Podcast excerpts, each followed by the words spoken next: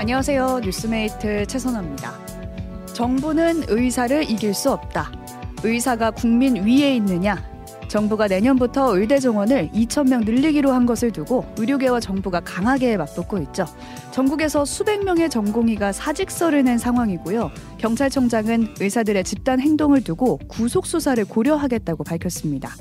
그런데 이 와중에 속이 타는 사람들이 있죠. 바로 당장 수술이 필요한 환자들입니다.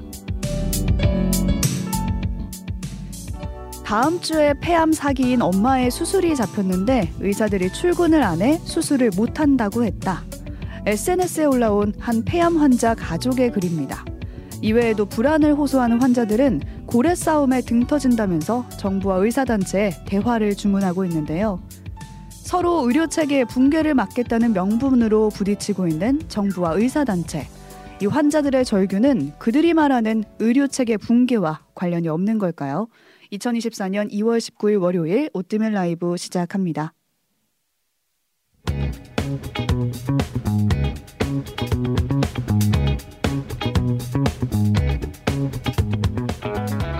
오늘 본 뉴스 나눠주실 분 신혜림 PD, 조석영 PD 나와 계세요. 안녕하세요. 씨리얼의 뉴스 번역기 신혜림 PD. 뉴스 자판기 조석영 PD입니다. 네, 오프닝으로 소개해드린 뉴스 석영 PD가 가져왔습니다. 네, 의사 정부 갈등 승자는 없다입니다. 네, 주말부터 의대 증원에 대한 의사들의 반발이 본격적으로 시작이 됐는데 주말 뉴스를 다 도배를 해가지고 그렇죠. 어떤 내용인지 좀 정리가 필요해요. 오늘도 계속 뉴스가 나왔습니다. 네. 이제 특히 대학병원에서 이제 인턴이나 레지던트로 수련 과정을 밟으면서 수술 같은 이제 필수 의료 분야의 핵심 인력이라고 할 수 있는 전공의들이 반발을 본격적으로 시작을 했습니다. 음. 오프닝에서 말씀드린 것처럼 전국에서 수백 명이 사직서를 썼고 서울에서만 1천 명 훌쩍 넘을 거다. 와. 이런 얘기가 나와요. 또 어디는 철회했다 이런 얘기도 오늘 계속 뉴스로 나왔고요. 빅5라고 불리는 수도권 병원 소속 전공의들은 내일 6시부터 새벽부터 현장을 떠난다. 이런 음. 입장을 유지하고 있습니다. 큰 병원의 핵심 인력들은 다 떠난다 그렇죠. 이렇게 생각하면 되겠네요. 주요 수술들을 많이 하는 병원들이죠. 음. 그러다 보니까 뭐 암 수술이 무기한 연기되고 응급실이 마비됐다 이런 보도가 주말부터 나와서 환자들이랑 그 가족들 입장에서는 진짜 애가 타는 상황인 거죠. 네, 이제 정부는 강경합니다. 그냥 갈 길 간다 이런 그렇죠. 입장이더라고요. 오늘까지도 계속 그렇습니다. 네. 대통령실 관계자 보도가 나왔는데 정부는 의사를 이길 수 없다라는 인식을 그들이 가지고 있지만 이번 정부는 그렇지 않다는 걸 보여주겠다. 오. 어, 살벌하더라고요. 음, 강대강. 경찰청장은 앞서 말씀드린 것처럼 구속 수사까지 언급을 했습니다. 네. 오늘 의협 지도부 두 명한테는 면허 정지 사전 통보까지 갔어요. 아, 그러다 보니까 면허 정지도 진짜 시키는 거 아니냐 네. 이런 얘기가 나왔고요. 또 뭐 전공의가 빠지면 PA 간호사라고 해서 저희가 음. 한번 소개해드린 적이 있는데 수술 보조 활동을 적극적으로 해오던 간호사들 있죠. 이걸 적극적으로 활용을 하겠다라거나 음. 음. 의사들이 그동안 반대해오던 비대면 진료를 확대하겠다 라든가 대책을 내놓긴 했는데 피해는 불법 아니에요? 불법입니다. 네. 현재 PA 간호사는 불법이기 때문에 대한간호협회에서 이거 동의된 거 아니다 음. 이런 입장이 나왔고요. 비대면 진료도 사실 논란이 많은 정책이기 때문에 유용해 보이는 상황은 아닙니다. 그럼에도 정부가 이렇게 강하게 나오는 건 여론이 정부 편이라는 뜻도 되는 것 같아요. 그렇습니다. 음. 원래도 의대 정원 확대는 여론의 지지가 높은 정책인데 네, 네. 최근에 이 정부가 의사단체가 강하게 부딪히는 걸 두고 음. 총선을 앞두고 정부에 대한 지지율 올라가는 요인이다. 라는 분석까지 나오는 상황입니다. 그래도 환자단체 입장에서는 속이 타죠. 그렇죠. 그러다 보니까 이제 조선일보와 한겨레, 그러니까 보수 진보를 가리지 않고 언론사들이 의사 파업을 비판을 하고 있고요. 네. 동아일보 같은 경우 사설을 이렇게 썼어요. 의사들은 의료 현장을 지키고 정부는 인내심을 갖고 대화해야 한다. 그리고 서울대학교 교수협의회에서도 비슷한 입장이 나왔습니다. 의사 아, 방금 말씀드린 게 서울대학교 교수협의회 입장이고요. 동아일보 같은 경우에는 환자 떠나는 의사는 무책임하지만 이걸 막는 것도 정부 일이다. 음. 라면서 조율을 주문을 하기도 했습니다. 음.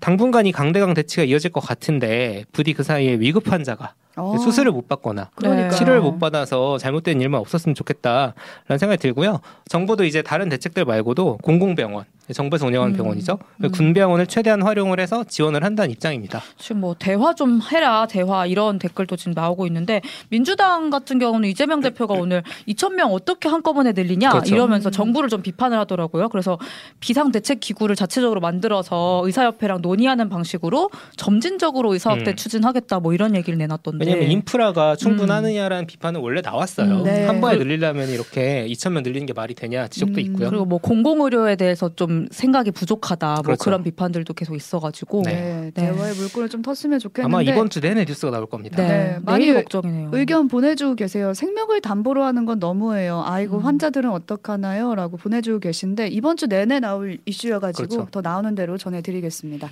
혜린 PD가 가져온 오늘의 뉴스도 보겠습니다. 입틀막 당한 카이스트 졸업생입니다. 네네. 16일 지난주 금요일 나온 뉴스였죠. 윤석열 대통령이 카이스트 학위 수여식에 참여를 했는데 한 졸업생이 정부의 R&D 예산 삭감에 항의를 하다 경호원들에 의해서 강제연행 당한 일이 있었죠. 음. 이게 논란이 계속 확산 중입니다. 당사자는 지금 어, 카이스트 졸업생 신민기 씨고요.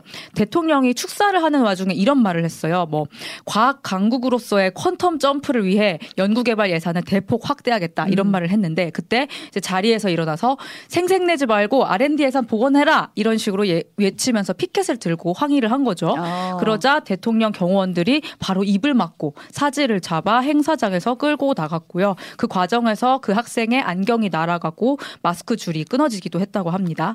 그래서 신민기 씨는 그 후 행사장 근처에 있는 별실로 이동시켜서 못 나가게 했기 때문에 이것은 사실상 감금이나 다름없었다 이렇게 말을 하고 있고 이후에 경찰로 이송돼서 당일에 풀려나기도 했습니다. 네. 네, 대통령 경호처에서 입장에 낸 거는 안전 확보를 위해서 매뉴얼대로 한 거다 이런 입장이고요. 네. 근데 이 졸업생이 말하기로는 입장 대기 때부터 금속 탐지와 소지품 검사도 받았고 그리고 그 공간이 사진 보시면 엄청 큰 엄청. 실내 네. 체육관이에요. 음. 사람들 꽉 차 있고 그 중간에 딱 본인이 앉아 있었는데 어떻게 내가 위해를 가하는 행동을 할 수 있었냐? 그건 그런 상황이 전혀 아니었다. 이런 네, 입장이거든요. 맞아요. 그래서 이제 오늘 신민기 씨가 기자회견을 열기도 했어요.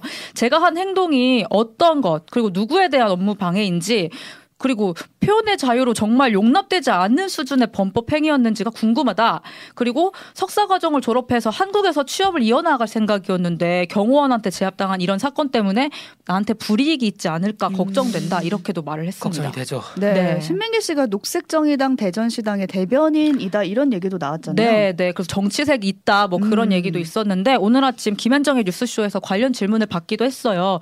그래서 정당과는 별개로 그냥 카이스트 졸업생 입장 에서 한 행위였다고 하고요. 그 장소에서밖에 말할 수 없는 꼭 말해야 된다고 생각했던 평소 생각을 외친 거라고 말을 했습니다. 음. 그리고 카이스트 내에서는 사실은 원래는 연- 윤석열 정부 대통령을 지지하는 경향이 좀 있었는데 이번 예산 삭감 이후로 비판적인 의견이 되게 많아져서 이번 사태는 오히려 지지를 많이 받았다 학내에서 뭐 그런 음. 얘기도 했습니다. 총학생회랑 대학원 총학생회 둘 다 지지한 성명을 냈습니다. 네. 네. 사실 여러분 기억하시죠? 음. 한한 달쯤 됐을 겁니다. 음. 국회의원이 똑같은 네, 그림이었어요. 강성희 진보당 의원이 전라북도 특별자치도 승격 행사에서 이제 국정기조 바꾸셔야 됩니다. 발언하다가 이제 사지가 들려서 입이 음. 틀어막히고 끌려 나간 적이 있었죠. 네, 그러니까 1월에는 국민의 대표인 국회의원이 입이 틀어막히고 2월에는 어떤 학생이 입이 틀어막히고 뭔가 입이 막힌다 그리고 사지를 음. 들려서 연행당한다 뭐 이런 게 은유가 아니라 정말로 이제 있었던 일이라는 점에서 그것도 연속적으로 말 그대로. 그래서 조금 계속 논란이 일어날 수밖에 없는 것 같고요. 뭐 사실 간접적으로 입이 틀어막히는 일도 좀 나- 계속 나오고 있는데 이런 얘기도 있었잖아요. 사, 이번에 4월에 그렇죠. 세월호 10주기에 10주기입니다. 맞춰서 방송될 예정이었던 KBS 세월호 참사 10주기 다큐멘터리가 총선에 영향을 줄 수 있다는 이유로 지금 연기가 되고 있는데 아. 이런 식으로 사실 입이 틀어막히는 간접적으로 일들도 계속 발생하고 있다는 점에서 뭔가 이제 문제가 계속 음. 있, 는 것 같습니다. 어떻게 4월 네. 18일 방송 예정이었는데 총선에 영향을 준다는 건지 모르겠어요. 그러게요. 4월 10일이지 총선인데. 네. 근데 그거 간접적 말고라도 직접적인 이런 사건이 두 번째 반복되다 그렇죠. 보니까 음. 첫 번째 있었을 때 되게 비판하는 입장도 많았거든요. 네. 그걸 이제 비판하지 않는 입장도 있었지만 근데 음. 그걸 조금 받아들여서 어떤 변화를 보였으면 어땠을까 싶었는데 두 번째 너무 똑같은 모습이 또 벌어지다 이번엔 보니까 오히려 포용력을 발휘할 수도 있는 기회였을 수도 있다. 그쵸. 심지어 뭐 그런 얘기들도 오늘 오가기도 했는데 여러분 오바마라고 검색해 보십시오. 네. 오바마 대통령 연설이라고. 네, 네. 근데 똑같이 반복이 되었다. 그러니까요. 이게 네. 또 세 번은 안 나올까 이런 음. 걱정도 좀 듭니다. 그런 일은 없길 바래야죠. 네. 네. 제가 가져온 오늘의 뉴스도 보겠습니다. 싼 닭고기로 바꿔치기입니다. 음. BHC 치킨에서 유명한 메뉴가 있거든요. 여러분 알고 계시나요? 뿌링클. 뿌링클. 네. 뿌링클 진짜 유명한데 이게 시즈닝 맛별로 뿌린 거잖아요. 네. 근데 순살로 시키면 이 가격이 2만 3천 원입니다. 아, 이것도 많이 올랐어요. 어, 네. 정말 많이 올랐네요. 2만 원이 넘어요. 근데 이 음. 순살 치킨을 브라질산 닭고기로 만든다고 아. 합니다. 근데 문제는 브라질산이 원래 쓰던 국내산보다 3분의 1 혹은 뭐 반값 정도 음. 싸다고 하거든요. 어. 근데 이게 뭐 일부러 싼 거 가져다 쓰려고 브라질산을 쓴 게 아니라 지난해 5월에 순살 메뉴에 쓰이는 국내산 닭고기 수급이 어려워졌대요. 네. 그래서 일시적으로 수입해서 브라질산에 들여온 거거든요. 근데 그때는 그렇다고 쳐도 반년이 지금 넘었는데 지금까지도 브라질산을 쓰고 있다고 합니다. 반년 동안 어. 3분의 1 반값에 닭을 썼는데 근데 어. 치킨은 우리 오르지 않았어요 치킨? 맞아요. 지난 12월에 크게 올랐거든요, 어. 한 번. 근데 그때 이유가 뭐였냐면 원재료, 뭐 인건비, 임대료 이런 게 올랐다는 이유로 가격을 올린 거예요. 이게 원재료인데? 그렇죠. 네. 근데 여기에 브라질산 닭고기를 쓰는 메뉴가 7개가 있었는데 이 메뉴들도 올려버린 거예요, 금액을. 세상에. 그래서 한국 소비자 연맹에서는 브라질산 닭고기를 써서 원가는 낮췄는데 음. 가격을 올리는 건 납득하기 어렵다. 음. 라는 지적하고 있고 적어도 브라질산을 쓰는 메뉴의 가격은 올리지 말았어야 했다. 그랬어야지. 소비자를 대변해 주시네요. 음, 이런 지적이 있는 거예요.